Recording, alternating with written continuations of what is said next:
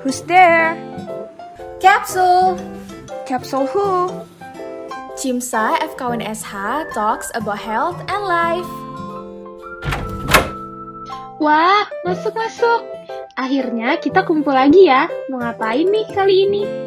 Biasa, menghibur dan memberi informasi bermanfaat kepada para pendengar dong.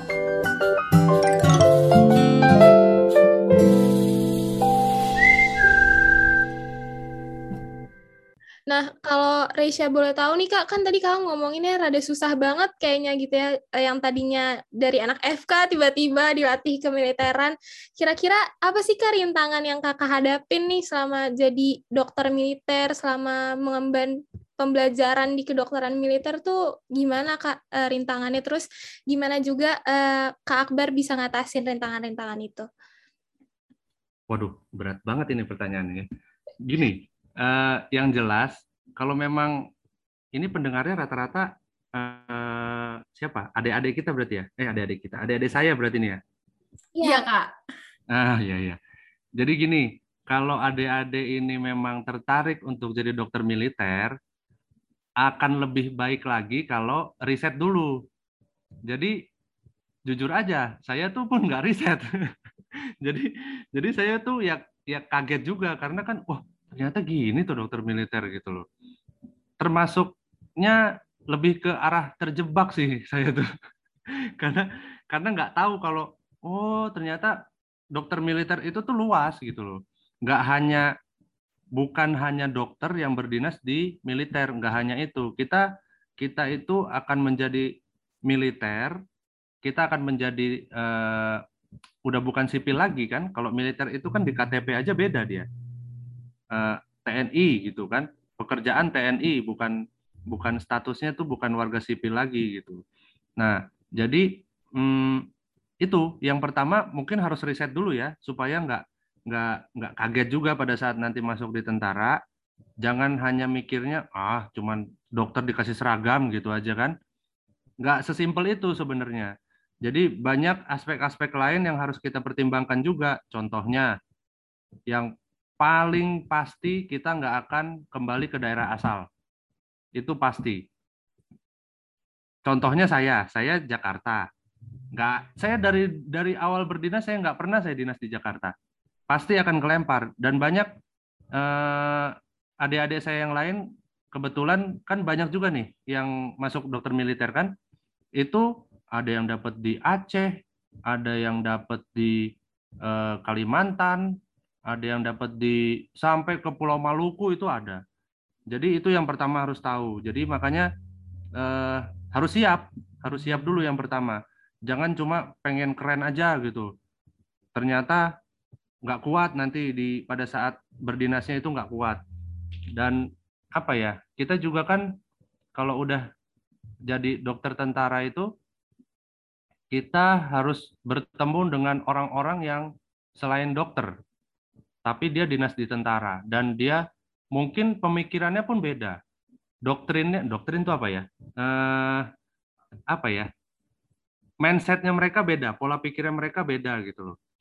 Mereka yang biasanya dididik di akademi militer selama empat tahun pasti akan berbeda pendapat dengan kita yang biasanya sudah dididik dengan pendidikan di kuliah.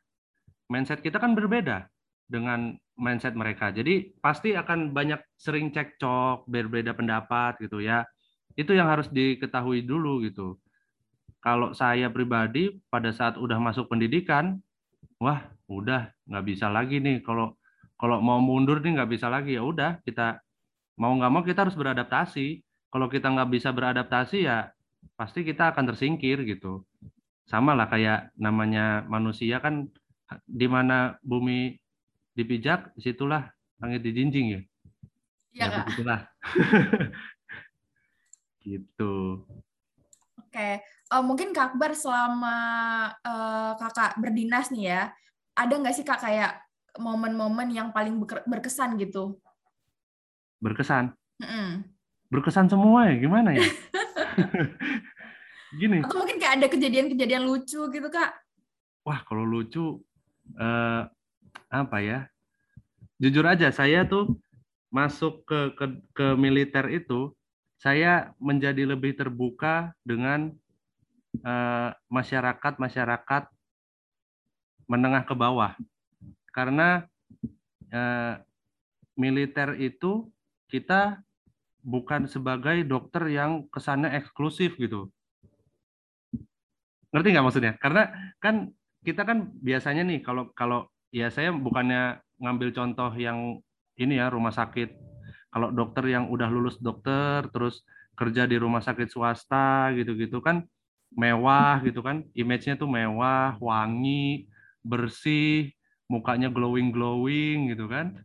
Terus dia dilayani nggak bisa panas-panasan. Wah kalau di tentara itu nggak ada kayak gitu. Semakin glowing itu semakin menderita nanti.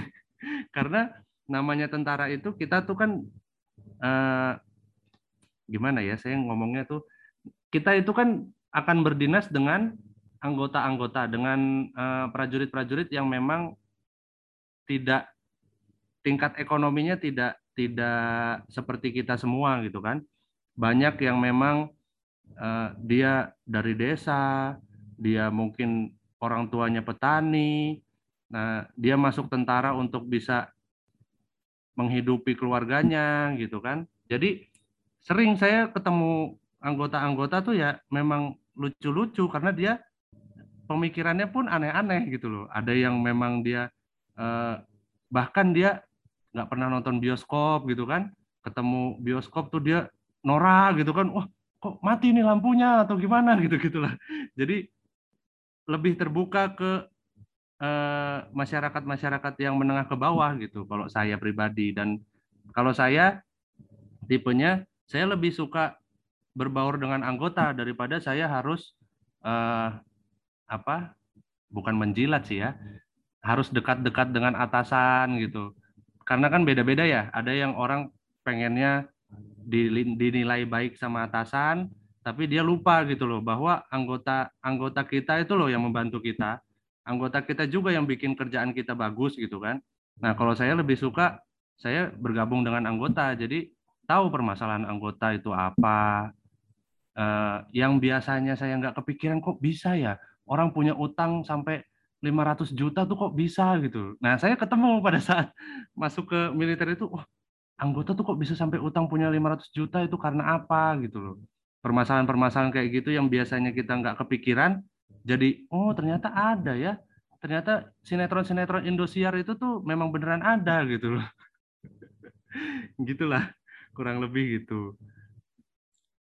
Oke, berarti Kak Akbar kalau misalnya kayak yang latihan yang tadi yang bawa senapan terus bawa tas gede itu, nah itu tuh kakak ikut juga gitu ya kak? Ikut, ikut. Oh, itu pendidikan dasar itu kita melaksanakan kayak gitu semua. Mm -hmm.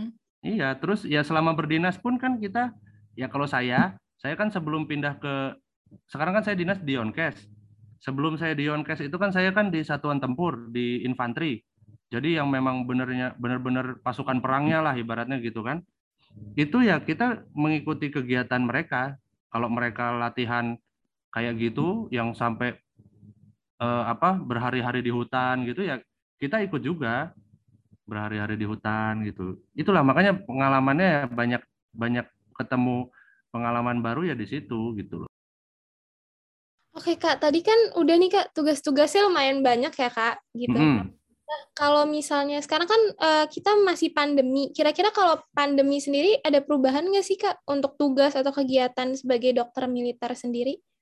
Wah, berubah banget itu. Jadi uh, semenjak pandemi ini, mungkin adik-adik juga monitor lah, maksudnya monitor apa ya, tahulah beritanya. TNI itu kan sempat menjadi ujung tombaknya lah.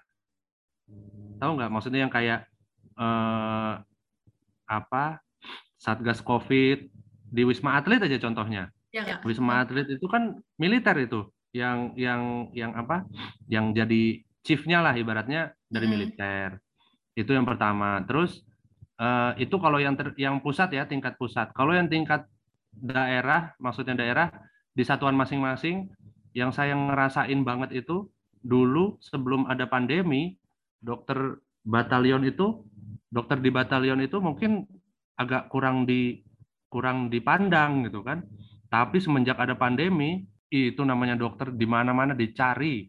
Karena memang kita kan, itu kan ranahnya kita gitu kan. Sekarang bayangin aja, tinggal di asrama. Di asrama itu kan tinggalnya deket-deket kan. Di komplek TNI gitu kan. Apalagi yang di barak. Di barak itu kan yang bujangan-bujangan tuh, yang bujangan yang belum menikah, dia kan tinggalnya di barak itu. Satu barak itu isinya bisa 40 orang. Dan tinggalnya pun kayak asrama gitu loh. Jadi eh, kasur-kasur tuh cuma samping-sampingan gitu kan. Waktu itu saya pernah waktu masih di 411 di uh, Batalion Infanteri itu itu satu orang kena Covid, satu barak ketularan semua, akhirnya 40 orang itu positif semua. Itu komandan batalion itu stresnya bukan main itu. Ini gimana dok? Ini gimana dok? Ini apa aman? Apa gimana? Harus dilaporin ke siapa? Ya pinter-pinter kita kan gimana caranya kita biar membuat tenang komandan, menjelaskan bahwa nggak apa-apa ini eh, apa gejalanya pun nggak nggak ada yang gejala berat. Nanti kalau memang ada gejala berat harus segera dilakukan evakuasi, terus kemudian masalah isolasi mandirinya bagaimana. Itu saya pernah karantina satu batalion. Jadi satu batalion itu benar-benar saya karantina, nggak boleh keluar masuk sama sekali.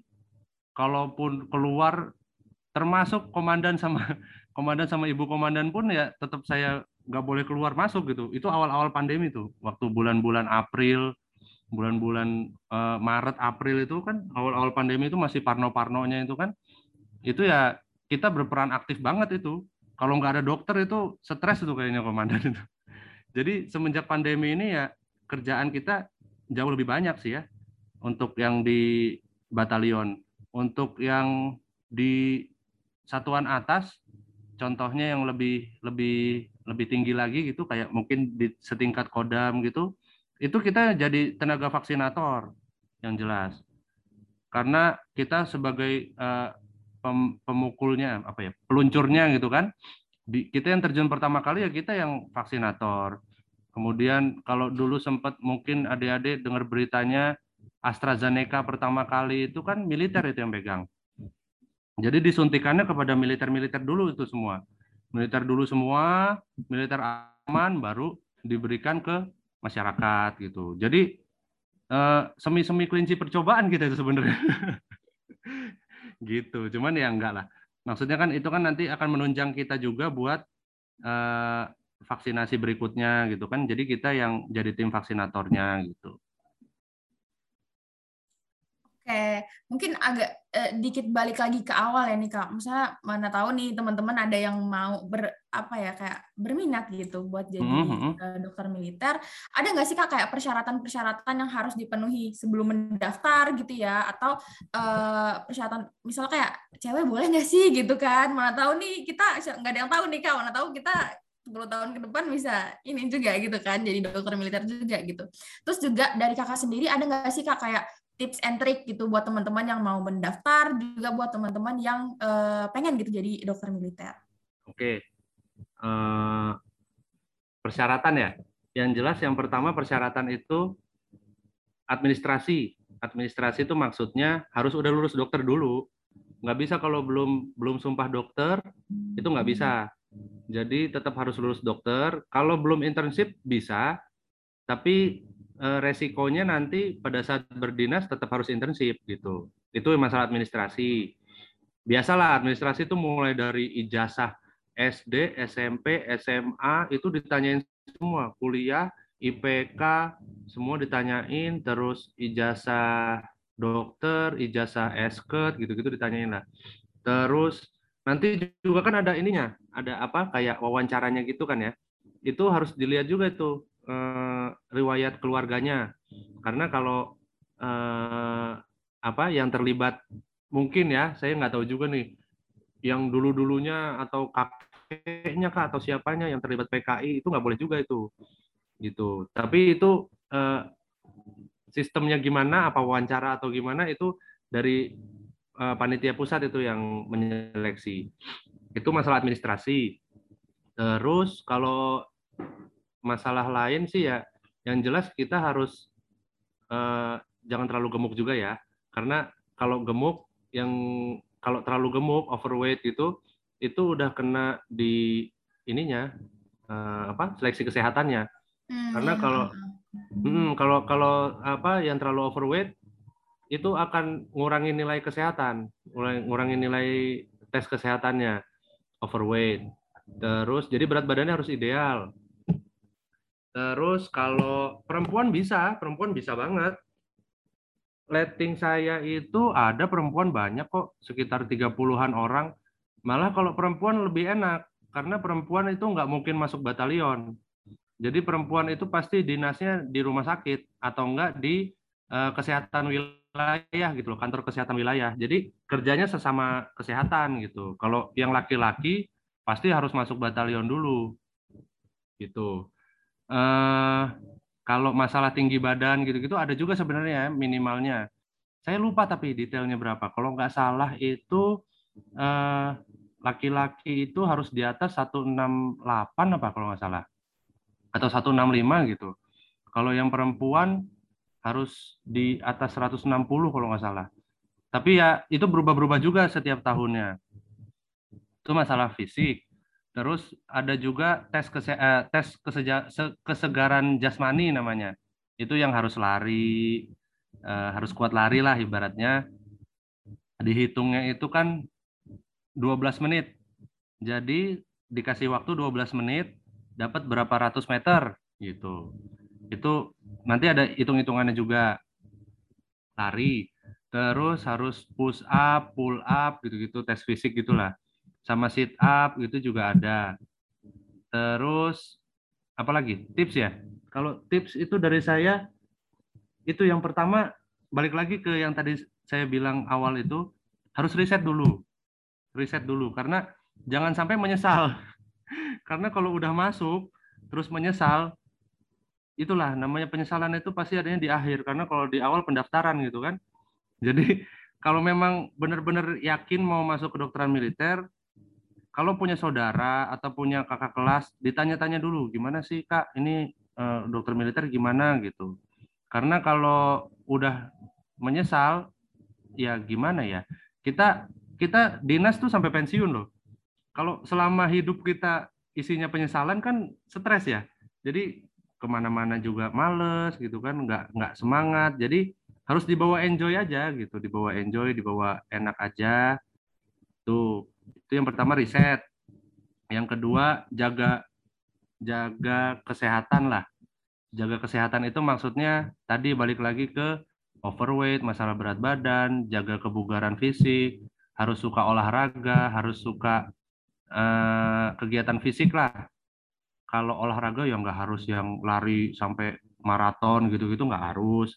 Cuman setidaknya eh, nggak gampang nggak gampang jangan jangan larinya cuman baru lari 400 meter udah kecapean gitu kan ya jangan segitunya juga gitu jadi ada latihan fisik juga gitu itu aja sih palingan Oke Kak, Dela mau nanya lagi sebenarnya nih eh, penasaran aja gitu ya. Hmm. Uh, jadi ini kan ceritanya nih Dela nih awam lah gitu ya tentang dunia kemiliteran, tapi dulu tuh kayak sempat dengar-dengar kalau misalnya mau masuk militer itu kayak nggak uh, boleh minus gitu matanya, terus juga kayak ada yang kayak katanya giginya harus lengkap gitu-gitu tuh beneran ada nggak sih Kak? Beneran, beneran oh, ada iya. itu. Uh. Uh, jadi minus pun itu ada maksimalnya kalau nggak salah ya, hmm. maksimal minus satu kalau nggak salah. Tapi balik lagi, kebutuhan tiap tahun itu kan berbeda-beda.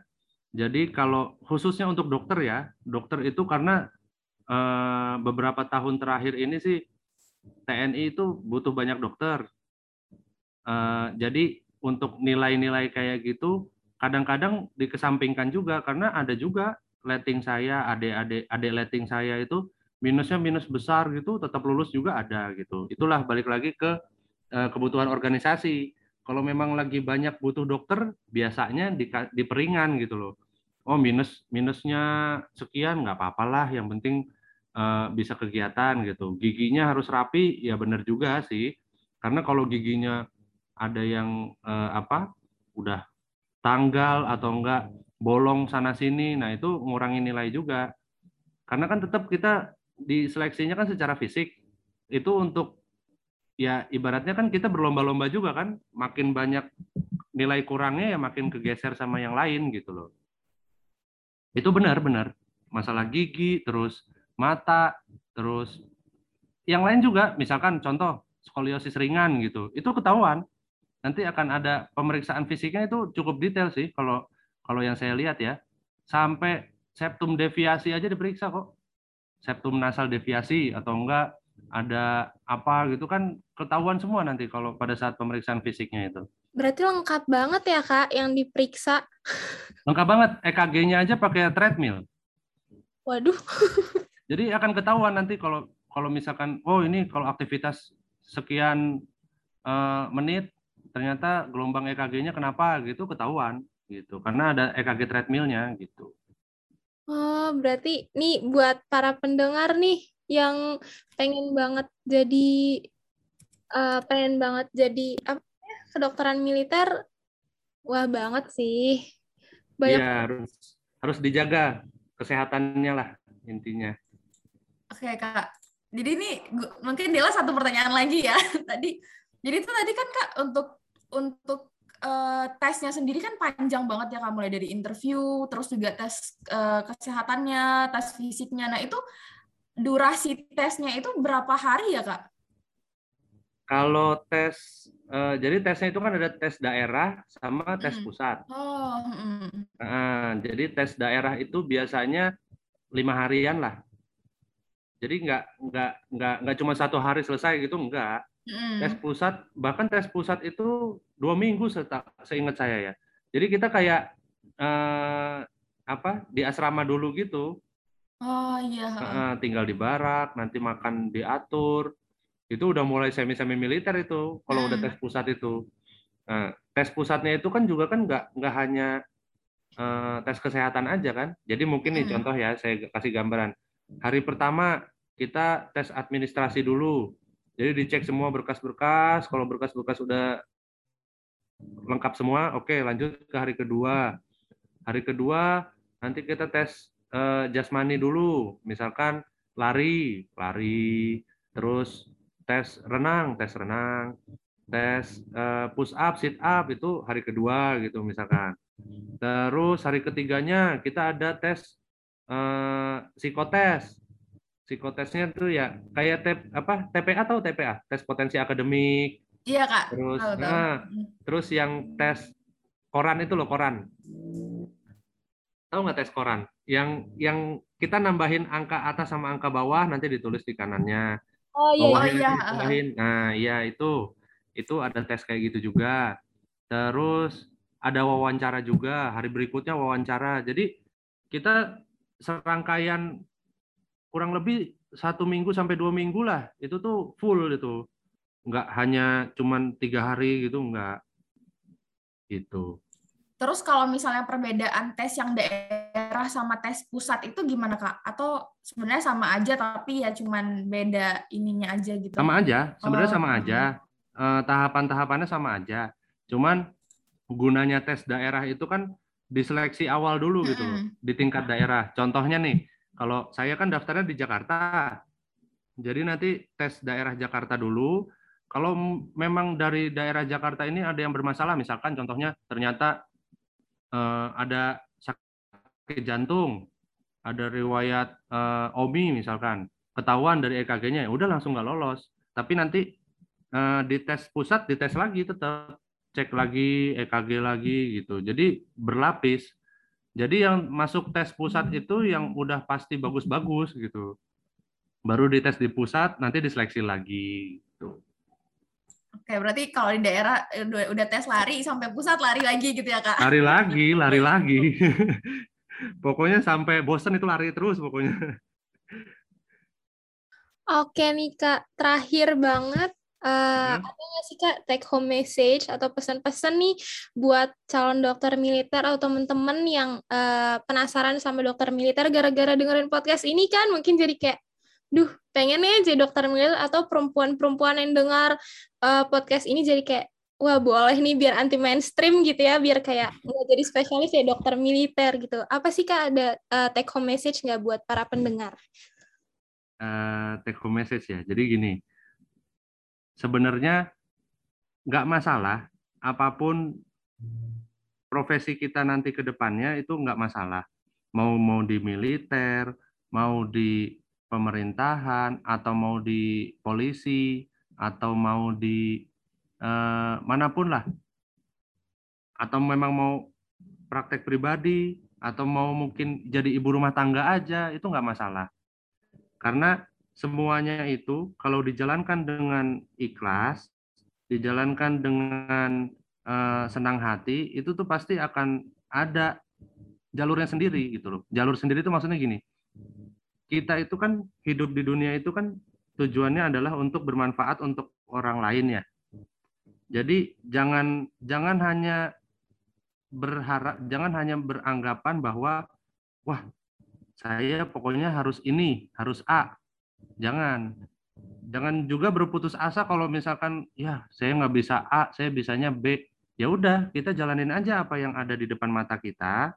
Kita berbuat yang terbaik tulus dan ikhlas itu pasti akan akan ada manfaatnya kita sebagai manusia gitu loh. Itu yang pertama. Karena mungkin eh, banyak orang di luar sana ngelihat dokter militer atau enggak melihat rekan-rekan yang di militer bukan hanya dokter ya rekan-rekan yang di militer itu hidupnya enak atau bagaimana itu sebenarnya nggak sepenuhnya seperti itu juga gitu. Kita pun yang di militer juga eh, pasti ada nggak enaknya juga ada.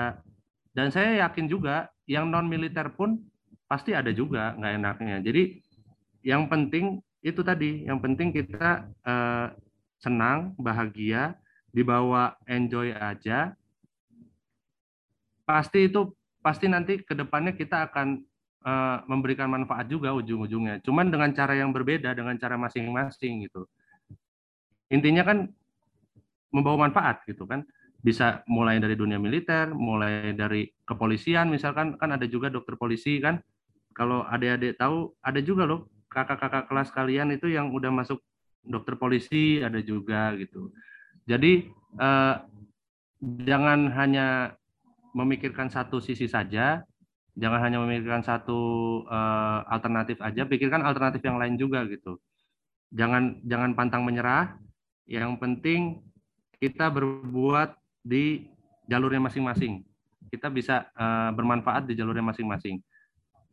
Dan uh, buat adik-adik yang mungkin sekarang pikirannya, wah, saya harus jadi dokter, praktek di rumah sakit, Nah, coba dipikir-pikir lagi karena tidak semua dokter itu seperti yang eh, adik-adik pikirkan. Masih banyak cara kita mengabdi selain menjadi dokter yang klinisi gitu. Banyak juga loh yang kita jadi peneliti gitu kan ada juga. Atau juga ada yang mungkin eh, mengabdinya di pemerintahan. Banyak juga kakak-kakak kelas yang yang lain juga kan kerja di uh, pemerintahan jadi PNS atau bagaimana. Jadi jangan patah semangat, yang penting kita berbuat terbaik lah, berbuat terbaik untuk diri kita juga, diri kita dulu lah. Intinya kita berbuat terbaik buat diri kita dulu. Kalau kita sudah berbuat terbaik buat diri kita, pasti kita akan memberikan manfaat juga untuk sekitar juga. Untuk sekitar dan lebih luas lagi lah buat keluarga kita juga, buat lingkungan kita gitu. Oke, jadi buat teman-teman yang dengerin podcast kita sekarang, dicatat baik-baik tadi take home message dari Kak Akbar.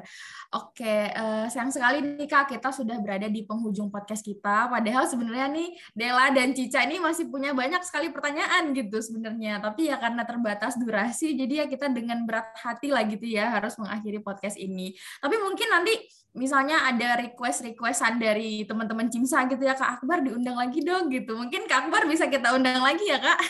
Oh siap, boleh boleh dengan senang hati. Oke Kak, jadi di sini uh, Reisha sama Dela um, dan kami semua nih um, pengen ngucapin terima kasih banyak sama Kak Akbar karena di tengah kesibukannya masih nyempetin waktunya malam-malam nih uh, kita ambil waktunya buat sharing ke Cimsa dan seluruh pendengar terkait um, dokter militer, pathway-nya, tadi udah dijelasin tips and trick, syarat-syaratnya lengkap banget.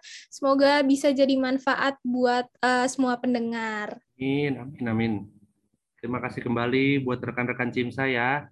Semoga uh, Cimsa UIN semakin sukses, semakin uh, bergema di Indonesia. Yeah. Amin.